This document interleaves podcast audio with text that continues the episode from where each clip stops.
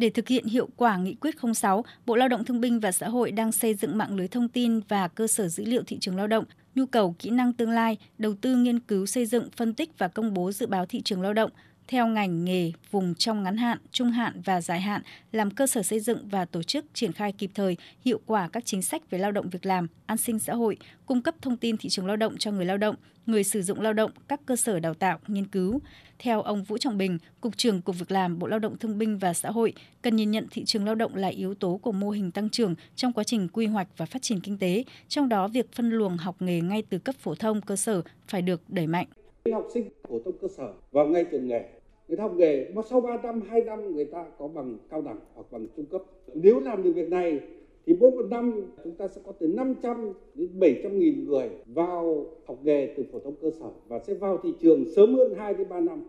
Và lực lượng lao động Việt Nam sẽ tăng từ 500 đến 700 nghìn, sẽ giải quyết về cơ bản về lực lượng lao động và người lao động được vào sớm hơn, đào tạo tốt hơn. Đây cũng là một cái nội dung mà chúng ta phải quan tâm hơn nữa trong công tác phân luồng